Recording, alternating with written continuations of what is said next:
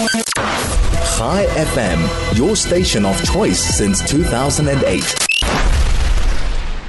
So, to talk about the latest developments around the hostage negotiations is Professor Eytan Gilboa. He's an expert on U.S. Israel relations and senior research fellow at Jerusalem Institute for, Strateg- for Strategy and Security. Good morning, sir. How are you?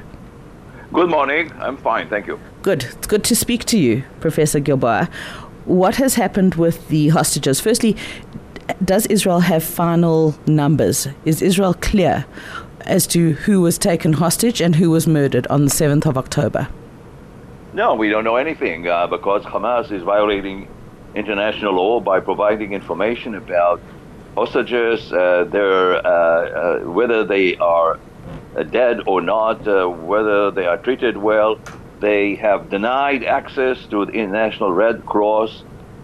Uh, there was a meeting in Cairo uh, just a few days ago uh, to to um, investigate uh, the potential for a deal, a second deal to release the hostages.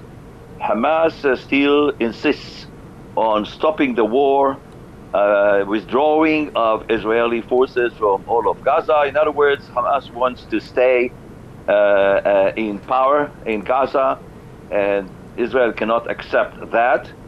So right now, uh, the Prime Minister, uh, Prime Minister Netanyahu, decided uh, not to send uh, another delegation to Cairo for for another round.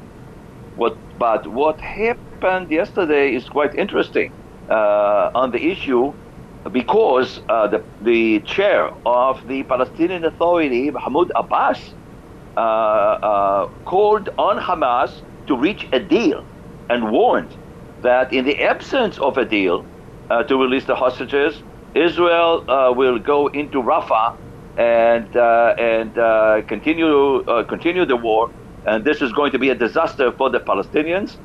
Uh, I think that Mahmoud Abbas is doing it uh, for two reasons. One is uh, to really uh, uh, reach a, a, deal and stop the war, at least uh, temporarily.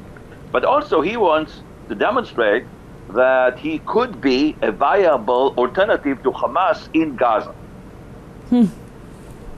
You know what? What amazes me is um, a country like South Africa, or South Africa takes Israel to the ICJ. The ICJ rules that they won't order a ceasefire like um, in Gaza, the way that South Africa wanted, um, and also orders that the hostages have to be released. South Africa isn't telling Hamas, well, you know what, you also have to do your part. Um, does that surprise you at all?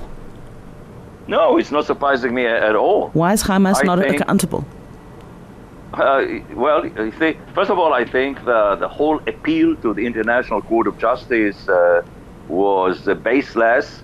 Uh, the, this court should have thrown out South Africa from all uh, from from, uh, from all the stairs, and it didn't. and it, it, told Israel it should provide a report every month about about measures taken to prevent genocide uh, this this is ridiculous. It's it's so so stupid.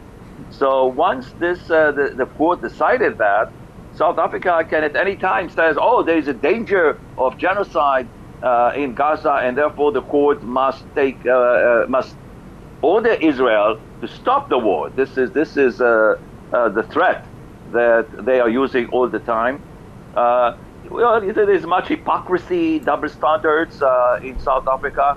South Africa is one of the very few countries to defend Hamas, uh, a terrorist, horrible organization. And, uh, and obviously, Hamas has no intention whatsoever to, uh, to release hostages just because the International Court of Justice said so. Uh, uh, I, there's some, I think Israel is supposed to provide that report on February 26th. Uh, there was a debate whether or not to even file that report to the International Court of Justice, but Israeli Israeli government decided to do so, and uh, I expect uh, Israel to deny any intentions whatsoever to commit genocide of Palestinians in in Gaza. Yes, there is a huge problem in Rafah.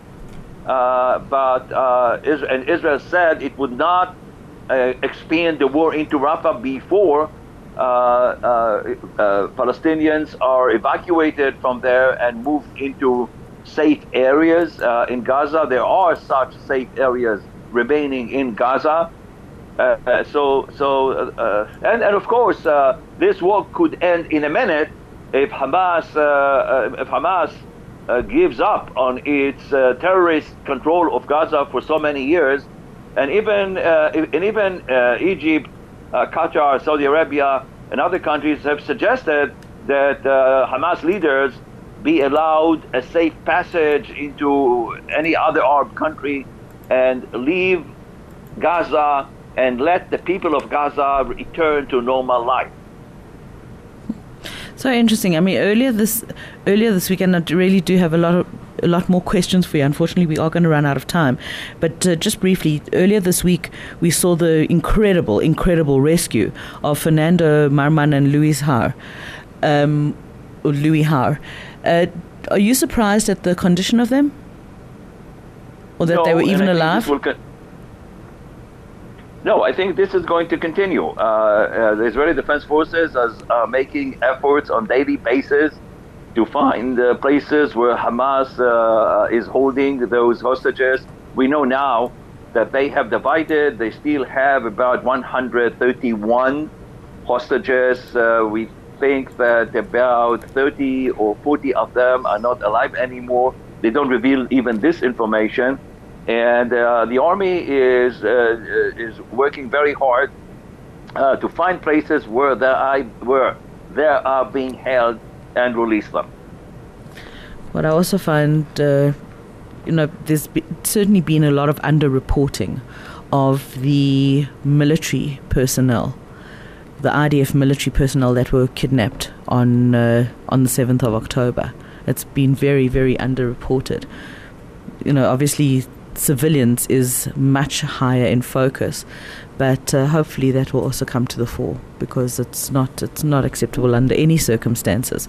Professor, thank you very very much for the early morning reports for keeping us updated, and I hope to catch up with you soon. That is Professor Eytan Gilboa.